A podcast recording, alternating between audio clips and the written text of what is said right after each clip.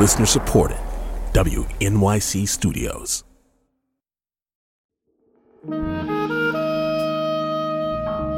When I was a kid, sometimes when my father would come home from work, he and I would walk down to the corner grocery store.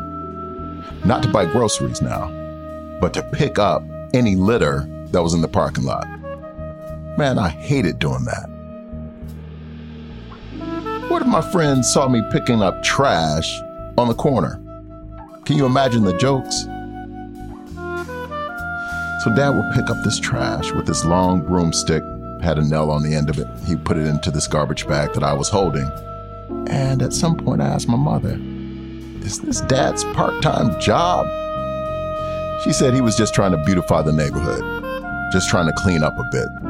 Wanted the place where we lived to be beautiful. And I think my father was on to something. That's something that any of us can do, whether it's in our personal or professional lives. My artistic neighborhood is classical music. I walk the streets of classical music every day. And we all know that classical music in America isn't the most inclusive of art forms. So, in this podcast, we're going to try and create something more inclusive, something more beautiful for all of us. We'll share some stories and perspectives and music that has gone unnoticed We'll experience the beauty of our diversity and the sameness of our humanity in this podcast. This is Every Voice with me, Terrance McKnight. Many cultures, many voices, one people. In this series, we're going to look at representations of blackness in opera. It's an art form that's more than 400 years old, and it hasn't always been kind to people of my background. But before we get into that, I want to introduce you to Dr. Sharon Willis. She's an African American composer who lives in Atlanta, and her stories are positively black and positively captivating. Many of her operas are inspired by real life historical figures.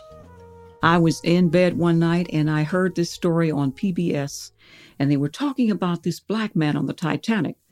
Well, I'm in twilight sleep. So I'm thinking that maybe I'm dreaming. This must be two o'clock in the morning. And I said, let me, let me, let me wake up. And they kept saying LaRoche, Joseph LaRoche.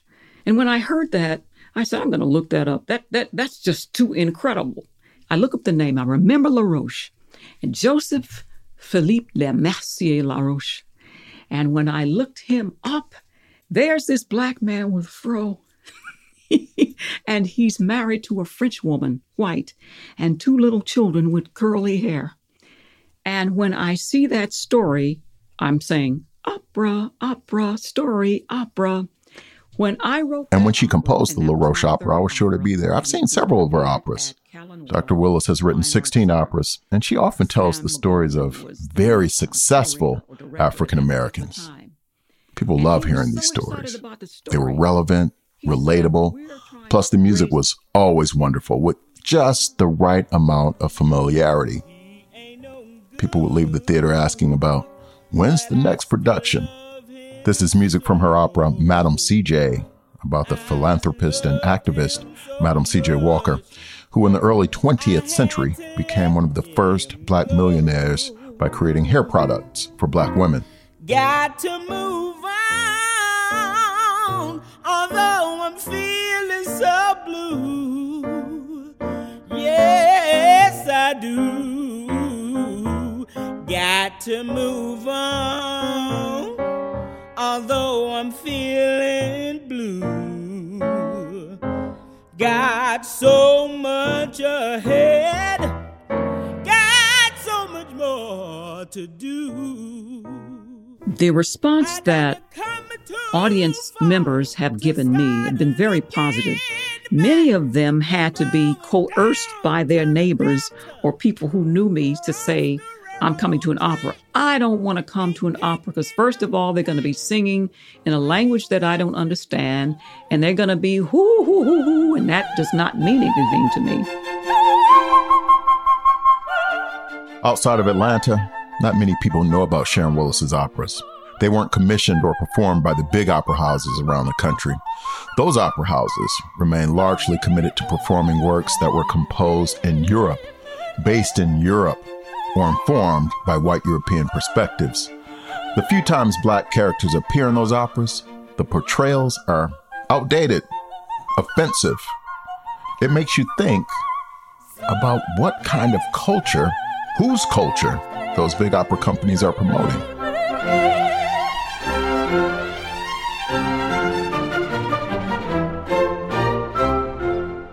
So I was introduced to Sharon Willis's operas during my student days at Morehouse. That was a place where it was acceptable and respectable for black men to engage in classical music. Morehouse is the only college in the country devoted to educating black men. So my alma mater is the perfect place for us to begin this exploration of old and new representations of blackness in opera. Let's go this way. It was a quiet day when we got to the music department. I was there with David Norville. He's one of the producers of the show. Almost immediately, we ran into Dr. David Morrow, who is the director of the Glee Club. How you doing, man? Where can I find Dr. Morrow? Dr. Morrow. Oh, right in front of me, huh? Yeah. Hey, Dr. Morrow. Hello. I'm Terrance McKnight. Come on. How are you, sir? Things are well? Very well, sir. Good. How are you? I'm hanging on. Getting ready to go in here and teach one student. Who you got? Uh, so one of the music majors in doing conducting. Hey. Oh, yeah. Yeah. All right. Doing the conducting class. Hello. This is Dave Norville. This is Dave Morrow. My pleasure. Good name. Good to meet you. Nice to meet you as well. Y'all got rehearsal today? We do. Four o'clock. We're getting ready to go to St. Louis. We leave tomorrow. Um, going to St. Louis to sing for the Black Repertoire Ensemble. They're having their gala. and They've been featuring HBCU choir. So I sang in this glee club when I was in school. Some of my closest friends sang in this glee club. We toured the country together. We sang in African and European languages. We sang with orchestras and we performed at least one opera. Being around all these men who shared my cultural experiences was critical to me finding comfort and confidence in classical music. Uh, see second verse.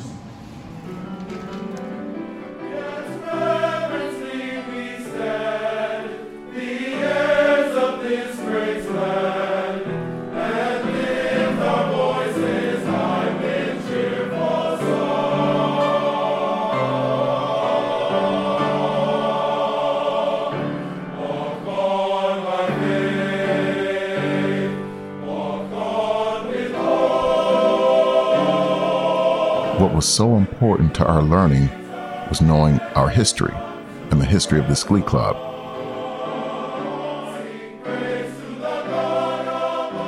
It was founded in 1911, and since that time, it's only had three directors and a number of pretty famous members, like Martin Luther King Jr. This music was written for the Glee Club by Dr. Uzee Brown. He's the chairman of the Division of Creative and Performing Arts at the college. Let's go down to his office so we can continue this conversation.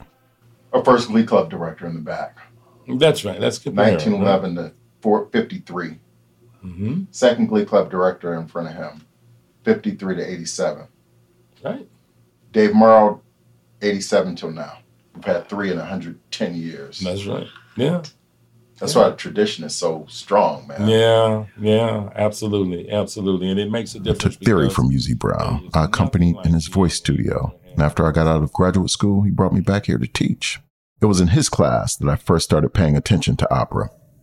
there is nothing like being able to have historical context to what you do. You know where you come from, you know what you've had the experience to get to wherever you are. It's important to have that historical wisdom. Critical, I think, to being effective at doing the job, especially in a small, historically black college like Morehouse. You know, Dave, when I think about coming back here and the fact that Martin King King sang in our glee club Mhm. and that Maynard Whalum. Jackson, Maynard Jackson and he's a Whalum member of the quartet, as a matter of fact. Yeah. Yeah. And Whalum was so connected to the King family and to that church. Dr. Brown connected to that family and to that church. You know, when I graduated, he told me, you know, now that you're graduating, remember that you're representing yourself, your family, Morehouse College, and your people. Yeah. So the work you do, just keep in mind that you're representation of all those things. It doesn't matter whether you like the idea of, of that level of representation. It's forced upon you. It becomes by mere fact that you have touched those things that make you associated or connected in that way is going to connect people to you and that institution and those experiences. Yeah, well, you know, I think, you know, being able to see yourself in someone or being able to see someone as being, you know, possibly brilliant, one has to have open eyes. And the time when Mozart was writing operas, you know, 18th century, or Verdi in the 19th century, if you consider maybe like black folks living in Vienna or in wherever in Western Europe, there were there weren't a lot of free intellectual black folks who had equal opportunities with the white society. Mm-hmm. And so their understanding of us was sort of limited.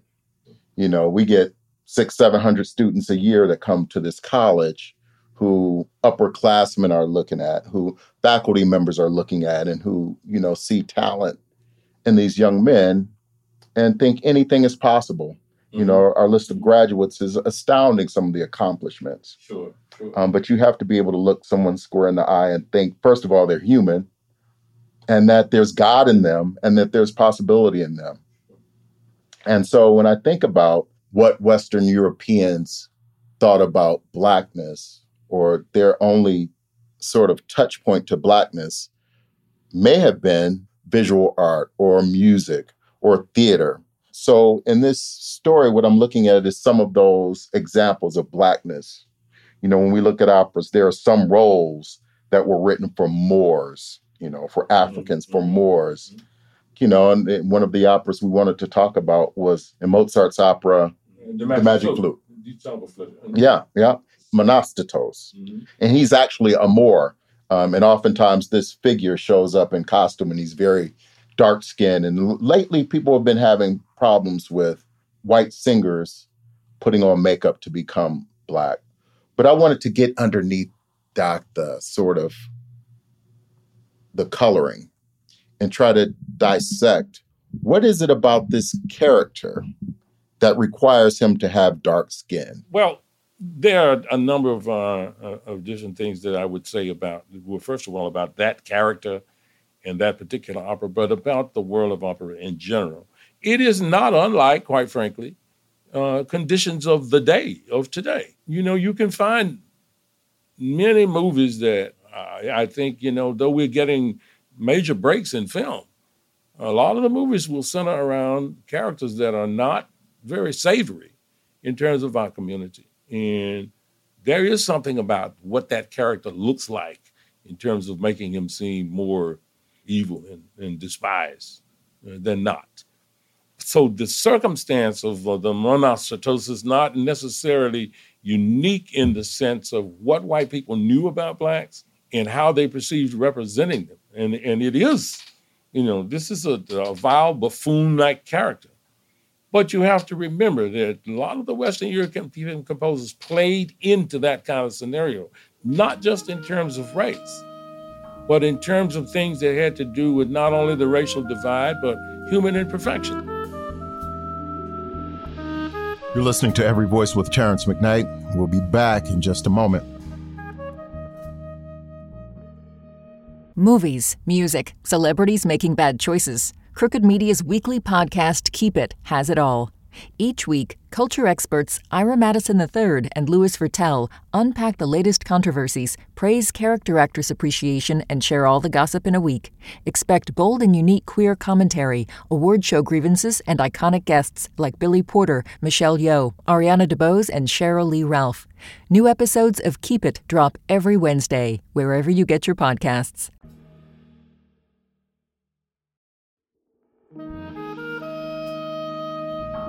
Welcome back. Let's get back to our conversation about Monostatos, that Moor in Mozart's opera The Magic Flute.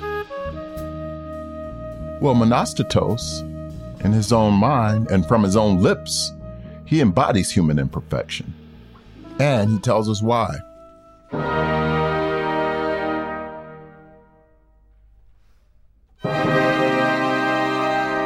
Here's mezzo soprano Raehann Bryce Davis talking about her first experience with the magic flute.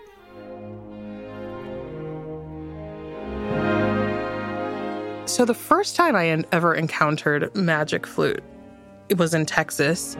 And we had an opportunity that all the universities were all getting together to do one big show. And it was in English. And I didn't know anything about the opera at all. And so we had like a sing through. I had gone and just like learned all my notes. So I was sitting there happily, like, do, do, do, do, do. And I remember hearing the character that was singing Monostatos, uh, who was, of course, a white gentleman, who was saying, and in English, because my skin is black and ugly, blah, blah, blah, blah, blah. I'm black, I'm ugly, blah, blah. And I was just like,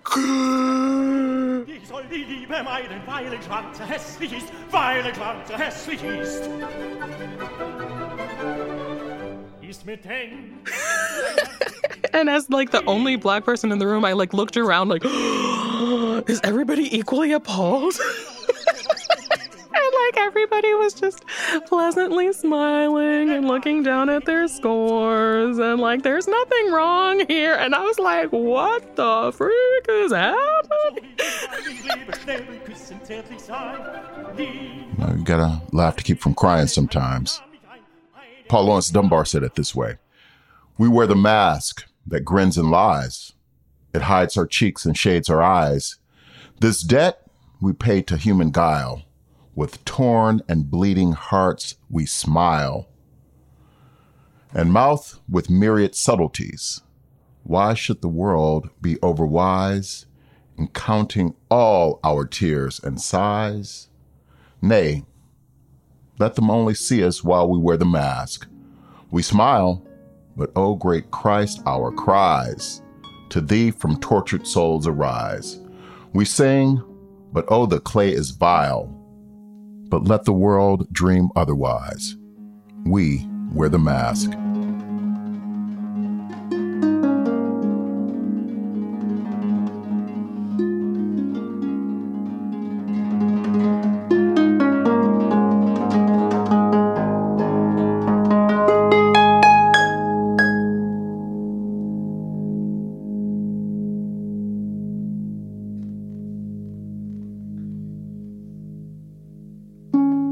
Makes Monostatos imperfect in this opera was something he has no control over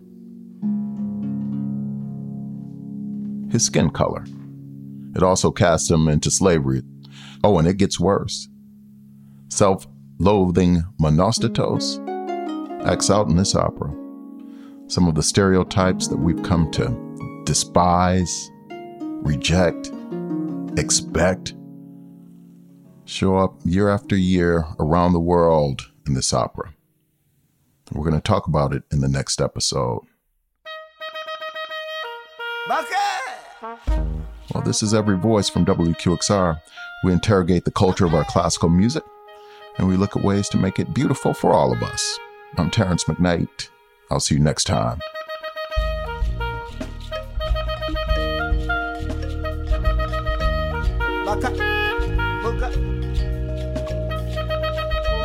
This episode of Every Voice with Terrance McKnight was produced by David Norville. Our research team includes Ariel Elizabeth Davis, Pranathi Diwakar, Ian George, Jasmine Ogiste. This episode, sound design and engineering is by Sapir Rosenblatt. Our original music was composed by Brother Jeromy Thomas and featured harpist Dr. Ashley Jackson. Our project manager is Natalia Ramirez, and our executive producer is Tony Phillips. Elizabeth Nonemaker is the executive producer for WQXR Podcasts, and Ed Yim is the chief content officer at WQXR. This project is supported in part by the National Endowment for the Arts. You can find more information on the web at arts.gov. If you enjoyed this episode, please take the time to rate it and review it and review us on Apple Podcasts or wherever you listen. Thanks for listening. Tune in next week. We'll see you next time.